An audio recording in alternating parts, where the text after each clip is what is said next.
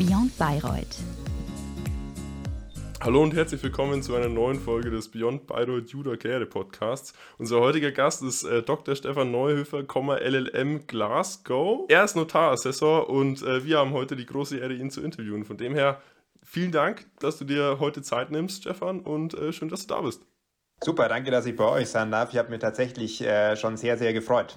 Die Freude ist ganz, ganz auf unserer Seite. Du siehst es uns auch an. Also das, das Grinsen ist super breit im Moment. Von dem her würde ich mal sagen, nutzen wir noch die Euphorie und starten gleich rein. Klassikerfrage zum Aufwärmen. Stefan, warum hast du eigentlich damals in Bayreuth studiert? Wobei es jetzt auch noch nicht so ganz lang her ist. Und äh, hast du heute vielleicht eigentlich noch Bezug zur Stadt und zur Uni? Ja, vielen Dank. Ich denke, Klassikerfrage, Klassiker-Antwort äh, also denke ich, zwei, zwei Aspekte. Also es war damals so, bei mir stand irgendwann die Entscheidungen, wo und was ich studieren will, dann lief es so ein bisschen auf Jura raus. Und dann hat sich die Gelegenheit ergeben, Bayreuth kennenzulernen. Und zwar gab es diese Jura-Tage. Und da bin ich hingefahren, habe mir das angeguckt. Und ich fand den Campus ganz cool. Mir hat die Stadt gefallen. Ich habe mir da einfach wohlgefühlt. Das war so der eine große Punkt. Also einfach so eine Bauchkiste, wo ich gesagt habe, ja, super, passt. Und äh, das zweite war dann VVZ. Und ich denke, da werde ich jetzt ja nicht der Erste sein, der das ähm, als Argument anführt. Hat mich auch gecatcht damals. Muss ich wirklich sagen, ich fand das äh, Konzept sehr cool. Das war wirklich ein großer Punkt und ich glaube auch im Nachhinein war das wirklich eine, eine super Sache. Also ich finde, das hat sich echt rentiert. Man nimmt da viel mit und baut schon ganz gutes Grundwissen für diese wirtschaftlichen Fragen auch auf. Und ja, wie gesagt, ich denke, das sind die zwei entscheidenden Punkte. Also einmal gutes Gefühl bei der Stadt, Juratage hat mich einfach mitgenommen und VVZ als zweiter, zweites starkes Argument, weil mich diese wirtschaftlichen Bezüge schon immer wirklich interessiert haben.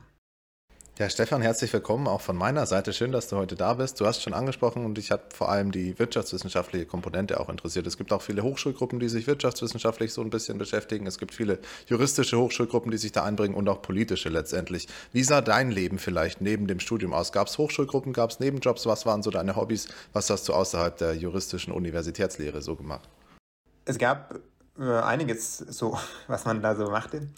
Ähm, also ich hab, war politisch ähm, schon während des Studiums ähm, und schon davor äh, und auch danach immer recht aktiv und habe da einen ganz guten Teil meiner Zeit auch damit verbracht. Das ist so ein großer Punkt. Zum anderen, ich habe auch schon immer versucht, viel, viel Sport zu machen.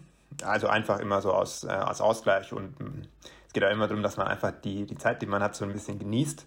Und außerdem hatte ich schon immer ein großes, eine große Faszination für fürs Ausland, also eine gewisse Abenteuerlust. Und das heißt, häufig war es dann auch so, dass in den Semesterferien oder wann immer sich die Gelegenheit ergeben hat, ich dann im Ausland unterwegs war.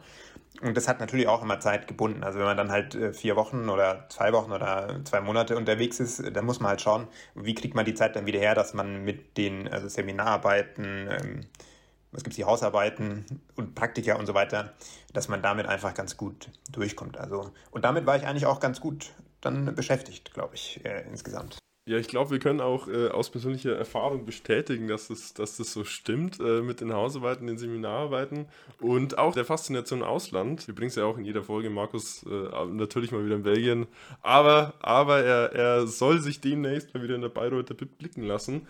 Du, wenn wir schon beim Thema Abenteuerlust sind, du hast da ja auch im Referendariat jetzt äh, nicht gerade die ja, wie soll man das sagen, langweiligsten Stationen im Landratsamt Bayreuth verbracht, um, um, um das mal, also ohne das Landratsamt Bayreuth hier zu ähm, diskreditieren, aber ähm, du hast dich da doch in die weite Welt hinaus gewagt, um das mal so anzuteasern. Was hast du da eigentlich während des Referendariats äh, alles für Stationen durchgemacht im Einzelnen?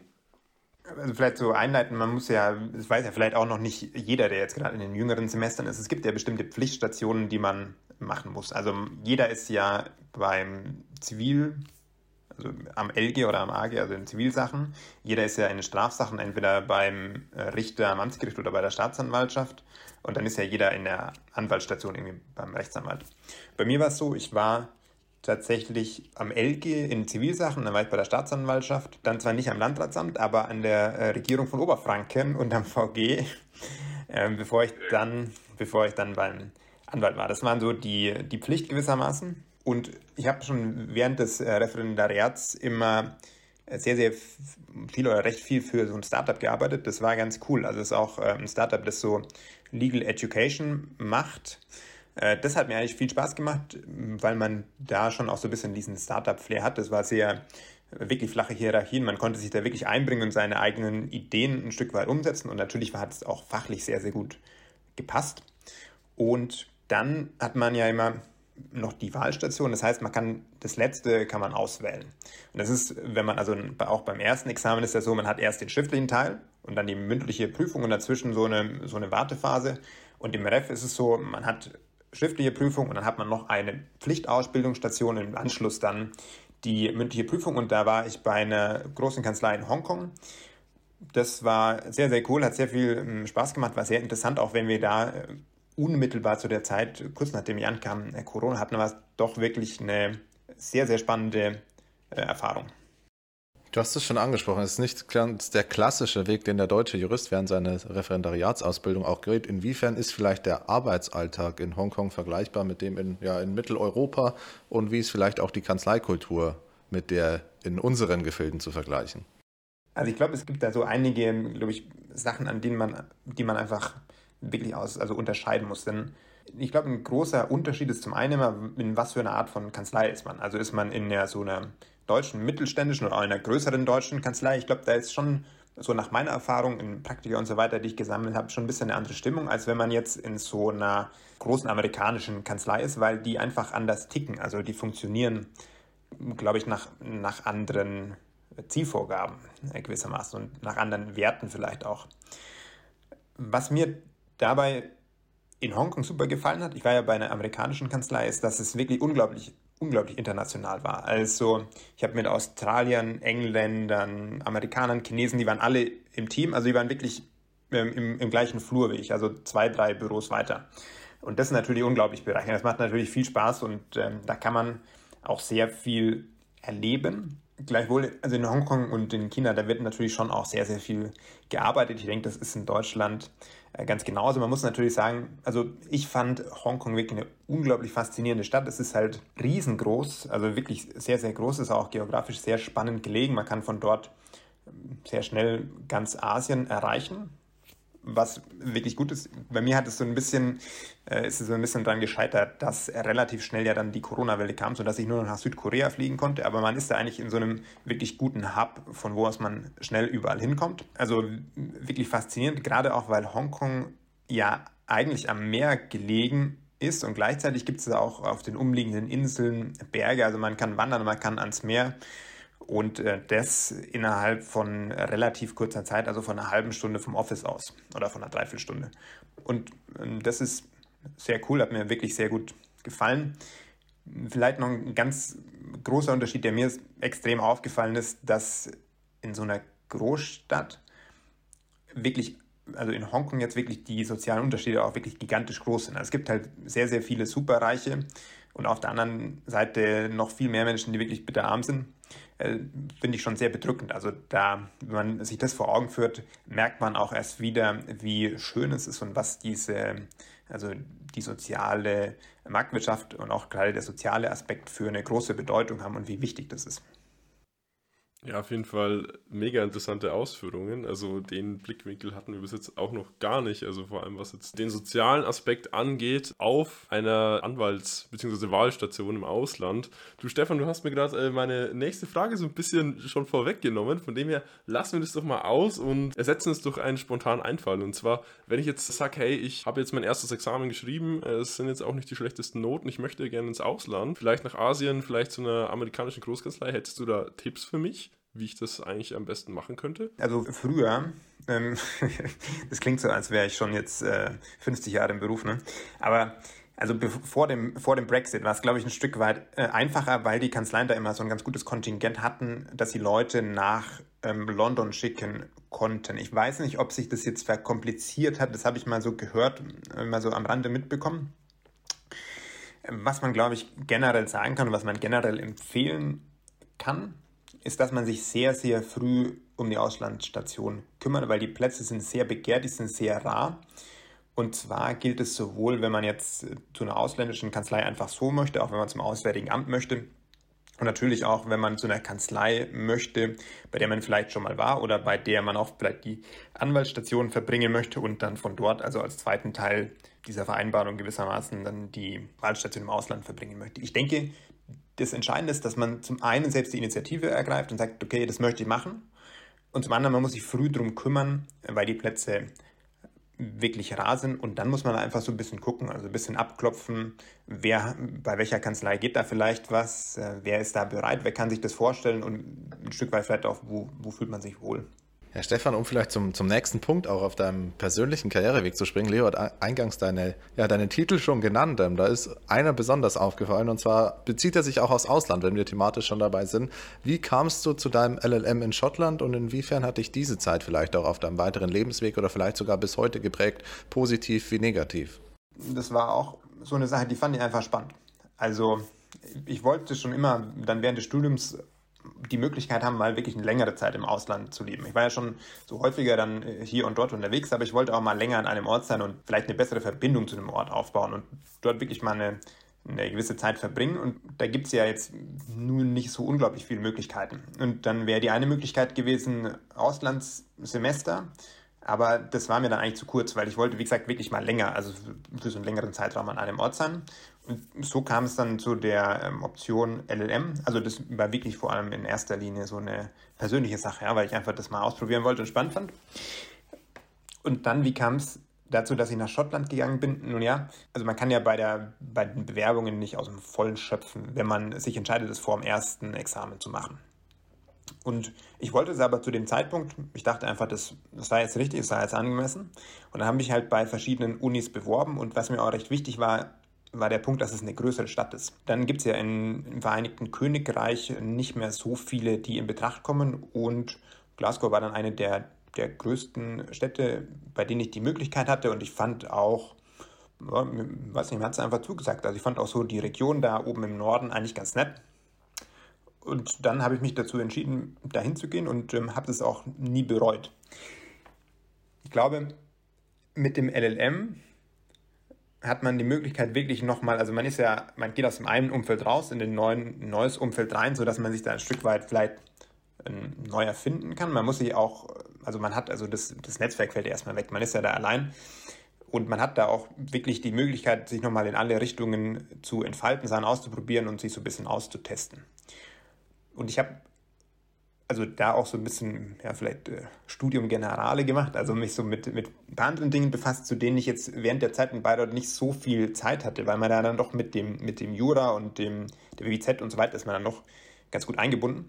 Und da hatte ich da noch ein bisschen Möglichkeit, andere Sachen auszuprobieren und auch mich so ein bisschen mit den wissenschaftlichen Sachen äh, zu befassen. Wie funktioniert das eigentlich, was mir vorher in Bayreuth, also hatte ich nie so richtig den Zugang gefunden. Und in Schottland hat sich das dann so ergeben, hab, konnte ich verschiedene, an verschiedenen Seminaren teilnehmen. Das war sehr schön und ja, natürlich hat man auch, wie gesagt, mehr Freiheit und kann dann auch nochmal, ich habe auch noch eine andere Sportart ausprobiert, habe sehr viel äh, Squash da gespielt und blicke sehr, sehr gern auf die Zeit zurück. Nicht nur wegen der Englischkenntnisse, klar, die sind super wichtig, braucht man niemand sagen. Aber auch so war das wirklich eine sehr, sehr schöne, bereichernde äh, Erfahrung. Also ich kann das äh, jedem absolut nur ans Herz legen. Man sieht es dir auf jeden Fall auch an. Also du, du hast es schon angesprochen, äh, einer der Hauptvorteile eines äh, Aufenthalts im Ausland, äh, vor allem für den LLM, sind eben diese Englischkenntnisse und ähm, auch die Kenntnisse von Case Law und äh, fremden Rechtssystemen und einfach andere Herangehensweisen an. Also haben wir uns zumindest mal sagen lassen. Äh, es soll auch in internationalen Großkanzleien jetzt nicht das äh, geringste Pfund sein, sagen wir es mal so. Aber du bist ja nicht äh, in der internationalen Großkanzlei im Moment. Und ich gehe mal auch davon aus, dass äh, sich das jetzt äh, auf Sicht auch nicht ändern wird. Du bist ja zurzeit ein Notarassessor, dann äh, im folgenden Notar. Da fallen ja eigentlich dann die, die, die ja, Kernvorteile so ein bisschen weg für dich? oder siehst du das anders? Hast du da wie du schon angesprochen hast, äh, mit diesem Studium Generale dann einfach ganz andere Sachen vielleicht noch mitgenommen, die dir jetzt auch als Notarassessor in der deutschen Rechtsordnung mit höchstwahrscheinlich auch eher deutschen Sachverhalten auch weiterhelfen. Ja, man wird es gar nicht glauben, aber auch als ländlicher Notarassessor ist man häufiger, als man denkt, mit grenzüberschreitenden Sachverhalten betraut. Also das passiert gar nicht mal so selten. Also es ist natürlich jetzt nicht jeden Tag, dass ich nur auf Englisch arbeiten würde, aber es kommt schon ähm, häufiger oder regelmäßig vor und dann auch mal unvorhergesehen, ja. Also es kommt jemand und dann muss man halt irgendwas auf Englisch beurkunden, man, der braucht irgendwas auf Englisch. Also das braucht man tatsächlich ähm, häufiger. Für was macht man denn den LLM und was soll einem der bringen? Klar, man kann jetzt den Approach haben, so man bereitet sich da, also man hat ein konkretes Ziel, man will das und das werden und dann bereitet man sich da möglichst gut drauf vor. Das war nie so ganz mein, mein Approach einfach weil ich immer, wollte immer so ein bisschen auch verschiedene Sachen ausprobieren und so gucken, was taugt mir, was macht mir Spaß, wo fühle ich mich wohl und wo kann ich mich einfach ähm, erfüllen. Und also Ziele haben ist sicher gut, aber man sollte auch nicht vergessen, dass halt bei allen Zielen die Zeit, die wir haben, auch knapp ist und dass man deswegen die Zeit wirklich äh, genießen sollte. Man deswegen gerade diese Schlenker und diese schönen Möglichkeiten, Sachen sich nochmal anzuschauen, das so zu testen, das glaube ich ist sehr, sehr wichtig. Ich äh, würde auch quasi an meine letzte Frage fast, fast anknüpfen. Ich habe den Titel vorhin gebracht, der deinem Namen in der Regel nachsteht. Du hast noch einen Titel, den du vor deinem Namen tragen darfst. Also du bist da sehr gut, sehr gut ausgestattet ähm, als Jurist. Wie kam es vielleicht auch zu deiner Promotion, um jetzt dann mal diese, diese klassische juristische Karriere ja zu verfolgen? Worauf lag hier vielleicht dein Schwerpunkt auch fachlich und warum hast du an der EBS-Universität promoviert? Wie kam da dann vielleicht die Entscheidung dafür zustande? Also der, die Verbindung zur, zur Apps, die kam eigentlich durch Michael Goldhammer. Ist ja mein Doktorvater, der ist auch ein Bayreuther Alumni, also hat in Bayreuth studiert und promoviert und sich auch habilitiert. Und ich kannte ihn noch aus, ähm, aus seiner und meiner Zeit, also als er dann ganz junger Privatdozent war, war er noch in Bayreuth und wir kannten uns da. Und so hat sich das einfach ergeben. Also ich hatte ihn da mal angesprochen, äh, weil ich auch so, ja, so Interesse an so Fragestellungen hatte. Und ähm, dann hat sich das irgendwie so daraus ähm, entwickelt. Gut, also, und ähm, ich glaube, das führt einen jetzt genau zum nächsten Punkt. Was habe ich da gemacht? Also ich habe in der Dis ähm, Verfassungsrecht äh, gemacht, also Grundrechte, Grundrechtsfähigkeit. Und zwar dogmatisch, aber auch ähm, rechtstheoretisch und auch interdisziplinär. Also es geht um Grundrechtsfähigkeit, künstliche Intelligenz. Und das Thema ich glaube, da kann man schon wieder den Bogen zum vorherigen spannen. Das ist einfach was, ähm, das hat sich so äh, also ergeben. Es hat sich einfach so, ich habe mit Michael Goldhammer damals gesprochen und ich wusste, es soll so was mit Grundrechten sein und dann war noch nicht so ganz klar, ähm, was es genau wird und dann bin ich darauf gestoßen und dann hat sich das so ergeben. Ich fand das einfach unglaublich spannend. Also ich fand es einfach cool, fand es einfach super und so hat sich das ergeben. Ja, also deswegen deswegen Apps. Also der Kontakt zu Michael Goldhammer, der kam noch aus der Bayreuther Zeit. Und auch das Thema war so ein bisschen einfach der Nase nach. Also was interessiert einen, wofür kann man sich begeistern, wo, womit kann man sich vorstellen, so, so eine lange Zeit zu verbringen. Und darum, darum ging es mir. Ja, super. Also ich denke mal, den Approach, äh, den kann ich so unterschreiben. Ähm, Sehe ich, seh ich genauso. Du Stefan, wenn wir, du hast es schon so ein bisschen anklingen lassen, deine Dis äh, hat sich um, um öffentlich-rechtliche Themen gedreht, um Verfassungsrecht, um KI auch. Also du warst äh, tatsächlich auch in der, in der Lehre tätig und äh, so wie ich dich jetzt äh, einschätze, hättest du wahrscheinlich auch den Weg Lehre einschlagen können, wenn du da unglaublich Bock drauf gehabt, äh, gehabt hättest. Du warst auch schon in der Wirtschaft tätig, eben im Referendariat im Bereich Banking und Finance. Jetzt bist du, jetzt hast du den Weg hin zum Notariat eingeschlagen. Wie kam der, der Sinneswandel zustande? bist du eines Tages da gesessen und dachtest dir so, ja, okay, jetzt äh, Notar werden, da richtig Bock drauf und hört sich cool an, cooler als alles andere, deswegen mach ich das? Oder was waren so deine, deine Entscheidungsgründe? Ja, das ist eine gute Frage, die, die frage ich mich manchmal selbst auch. Wie kam das? Ähm, ich wollte, also eine, eine ganze Zeit lang hätte ich das eigentlich kategorisch ausgeschlossen. Ich meine, zum einen, man weiß ja nie, ob man das mit Noten schafft, aber selbst ähm, wenn, hätte ich jetzt eigentlich nicht gedacht, dass sich mich das ganz besonders interessiert. Aber dann irgendwann habe ich tatsächlich so das Gefühl gehabt, dass das jetzt das Richtige sei, auszuprobieren. Also, und ich glaube auch viele Entscheidungen, die wir treffen, ist auch nicht so schlecht, wenn wir die aus dem Bauch heraus treffen. Natürlich jetzt nicht von heute auf morgen, sondern sollte man schon so eine gewisse Zeit da äh, in sich reifen lassen. Aber es war schon auch eine ähm, Entscheidung, bei der ich dachte, dass es einfach zu dem Zeitpunkt jetzt das Richtige sei. Andere, andere Jobs und andere Karrieremöglichkeiten haben natürlich alle ihre Vor- vor- und Nachteile. Für die Wissenschaft muss man ganz sicher brennen. Das ist, glaube ich, nochmal ein sehr, sehr langer, steiniger Weg, bei dem man, hm, glaube ich, wirklich sehr, sehr, so ein sehr, sehr großes Commitment haben muss. Was natürlich jetzt, wenn man als Anwalt oder auch als Notar erfolgreich sein will, ganz genauso ist. Aber was mir eigentlich wichtig war, ist, dass man zum einen einen recht kommunikativen Job hat, also dass man wirklich viel mit, den, mit Leuten auch spricht. Und das gefällt mir eigentlich auch sehr gut, weil man hat durch alle sozialen Schichten und durch alle Lebensalter einen Querschnitt eigentlich jetzt im Notariat. Und das ist sehr, sehr spannend und ist sehr facettenreich, sehr abwechslungsreich und das macht wirklich Spaß. Also man hat im einen Moment, geht es um eine, ja, vielleicht um eine Umwandlung, es geht um was Kompliziertes, Gesellschaftsrechtliches, wo man auch viel dann mit anderen Beratern zu tun hat, also mit Rechtsanwälten, Steuerberatern und so weiter. Das ist so das eine und dann hat man als nächstes vielleicht eine, eine Adoption oder man hat einen, einen Erbvertrag oder man hat ja, so ein familienrechtliches Thema. Und das ist dann schon eine große Spannbreite und das macht sehr, sehr abwechslungs- und facettenreich. Das ist eigentlich sehr cool und ich glaube, das ist eine Sache, die man in der Form vermutlich bei anderen Jobs nicht so hätte. Ja, Stefan, super interessanter Einblick. Ich denke, wenn man auch mal gerade in den unteren Semestern fragen würde, was denn so das Ziel mit dem Jurastudium ist, dann würden auch viele sagen, ja, das Notariat wäre natürlich eine absolute Traumvorstellung. Deswegen vielleicht auch einfach mal die ganz plakative Frage, wie sieht dein Arbeitsalltag aus und was kann man sich überhaupt unter einem Notarassessor vorstellen? Vielleicht interessiert das die Leute auch wirklich brennend. Ja, danke. Also der Notarassessor, ich weiß selbst noch nicht so genau, wie ich das beschreiben soll. Es ist nochmal so eine Art Vorlauf, bevor man selbst Notar wird, also sowas wie Assistenzarzt, bevor man Chefarzt wird.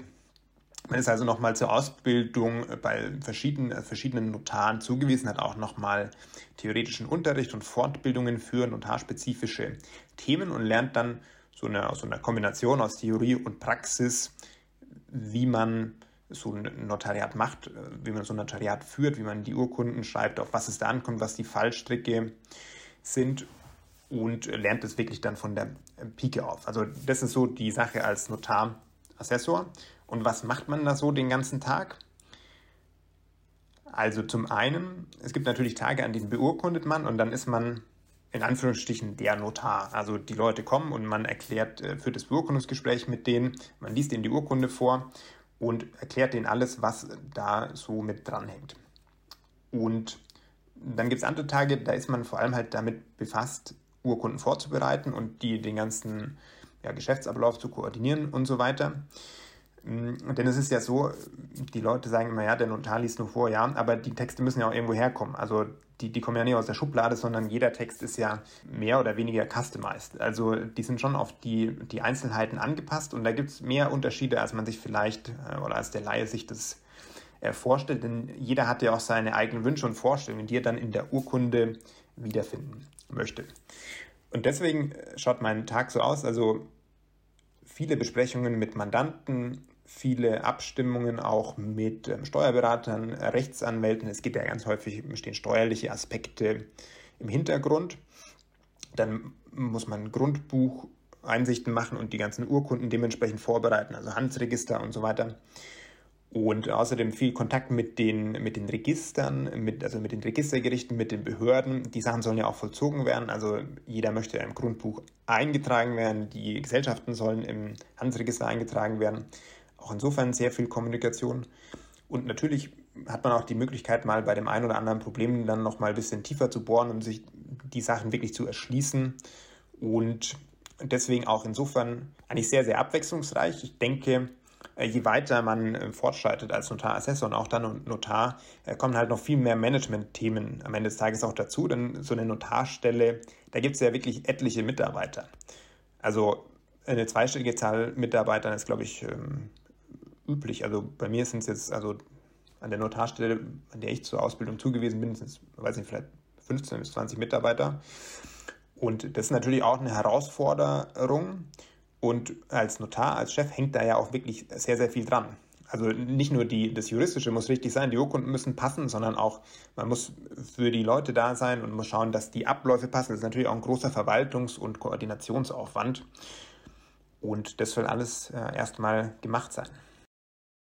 Auf jeden Fall. Dafür, dafür gibt es ja auch das äh, Institut äh, Notarassessorwesen. Da frage ich mich jetzt, äh, und äh, das ist jetzt nicht nur äh, ja, so eine, so eine Phrase, sondern ich frage mich das tatsächlich wirklich, weil ich mich auch mit dem Thema Notariat noch gar nicht beschäftigt habe. Also falls es für den unwahrscheinlichen Fall, dass es irgendwann mal äh, zur Situation kommt, in der die Tür offen steht, werde ich mich da wahrscheinlich mal damit beschäftigen. Aber äh, bis jetzt äh, hat es ehrlicherweise noch nicht so ganz meine Gedanken berührt, um das mal so zu sagen. Ähm, wie wird man eigentlich Notarassessor? Also wie ist das? Kommt dann, kommt dann ähm, der, ja, der, der Staat, um das mal so plakativ zu sagen, auf einen zu und sagt so, hey Stefan, du bist ein ganz cooler Typ und jetzt deine Examensnoten sind auch nicht die schlechtesten, hast du Bock bei uns anzufangen? Oder ist es dann so, dass du sagst, hey, ja, Examensnoten würden irgendwie passen, ich habe da mal so einen Flyer bekommen, dass das irgendwie eine Option ist, ja, okay, let's go, ich bewerbe mich jetzt mal. Wie, wie läuft es eigentlich ab? Und die Anschlussfrage ist dann, wenn du dann Notarassessor bist, wie ist dann eigentlich der Weg hin zum Notar? Also ab wann bist du dann Notar-Notar, um das mal so zu sagen? Wie ist da der zeitliche Ablauf? Also es ist tatsächlich so, dass man mehr oder weniger, also so, man bekommt ja beim zweiten Examen, wenn man die Noten bekommt, da bekommt man dann so ein Briefchen mit, ähm, dass man halt äh, von der Note auch äh, für die Notarassessor die Einstellungsvoraussetzungen erfüllt und dass man doch überlegen solle, ob man sich denn bewerben möchte. Das heißt, man kriegt das tatsächlich so ein bisschen äh, so ein, so ein Fingerzeig, so ein bisschen wird man mit der Nase draufgestoßen und dann ist ein ganz normales Bewerbungsverfahren. Also man bewirbt sich da mit ähm, Lebenslauf und so weiter, mit was man sich halt bewirbt. Ich weiß es gar nicht mehr ganz genau anschreiben, wahrscheinlich und so. Äh, und dann hat man da halt so Vorstellungsgespräche und dann wird man eingestellt. Also die, also ich glaube, das Einstellungsverfahren ist relativ unspektakulär. Ähm, ich glaube, das kann man so sagen. Also Amtsarzt und so, klar, muss man aber, also das ist eigentlich, nicht so besonders spannend. Und jetzt die zweite Frage, wie, wie wird man denn da Notar? Es ist so, es werden nur so viele Notarassessoren eingestellt, wie es voraussichtlich Notarstellen geben wird, wenn man mit der, wenn man die Assessorenzeit voll hat. Wie lange dauert die?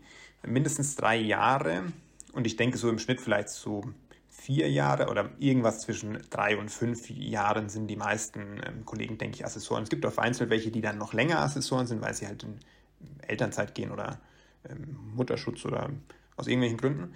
Aber ich glaube, so der normale Ablauf ist so, dass man vielleicht so nach vier Jahren oder viereinhalb Jahren dann Notar wird und man kann sich dann, also es wären ja Notarstellen frei, wenn jetzt der Notar äh, in Bayreuth beispielsweise seinen Amtssitz verlegt nach München oder woanders hin, dann wird die Notarstelle frei und dann kann man sich darauf bewerben.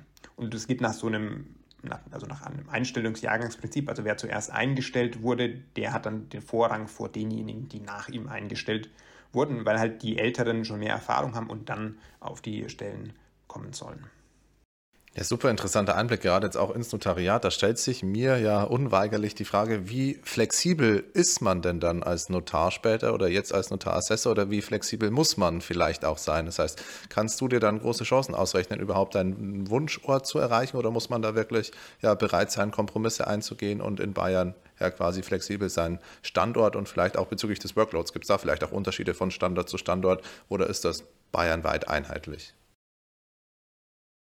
Also man muss sehr flexibel sein, glaube ich, denn man kann sich das nicht aussuchen, sondern man wird ja zugewiesen. Und zwar schon jetzt als Notarassessor wird man zugewiesen und ähm, ja, nicht immer unbedingt dort, wo man sich das wünscht. Also ähm, diese örtliche Flexibilität ist einfach Voraussetzung und ich denke, das ist auch in Ordnung, denn es geht ja auch darum, dass wirklich in äh, bayernweit diese äh, Notarstellen besetzt werden sollen. Das ist ja ein hohes Gut und man möchte ja gerade auch, dass ähm, die Seniorin oder der Senior, die vielleicht nicht mehr so flexibel sind, die sollen ja nicht von Oberfranken vom Fichtelgebirge nach München fahren müssen, damit sie zum Notar gehen, sondern die sollen halt auch einen Notar vor Ort haben. Deswegen ist es sehr wichtig und deswegen passt es in der Sache auch. Also kann man total nachvollziehen. Gleichwohl natürlich als Assessor muss man die Flexibilität mitbringen, weil man kann sich nicht aussuchen, wo man zur Ausbildung hinkommt und genauso wenig kann man sich aussuchen, wo man sein erstes Amt hat. Das heißt also, der Job ist nicht so gut für jemand geeignet, der sagt, ich möchte unbedingt in Bayreuth bleiben, äh, weil es so schön ist, was natürlich stimmt, aber andere Orte sind ja auch äh, schön. Die zweite Frage, wie ist es mit dem Workload? Da hat man wie immer im Leben das ein Stück weit selbst in der Hand. Also gewiss, ich glaube, man kann mit Sicherheit sagen, dass die Workload in Großstädten wahrscheinlich, je nachdem auch, was man für Mandantschaft betreut oder auch dort hat und möglicherweise betreuen möchte, mit einer größeren Erwartungshaltung an die zeitliche Flexibilität und an die Verfügbarkeit einhergeht, als das jetzt hier im beschaulichen Weißenhorn der Fall ist oder auf anderen Landämtern. Ich weiß nicht, ich denke jetzt so im, im Bayerischen Wald vielleicht oder wenn man halt jetzt eher so ländlich geprägt ist, da wird man einfach von der Mandantenstruktur, denke ich, geringere Erwartungen haben. So jetzt gerade an diese Verfügbarkeit.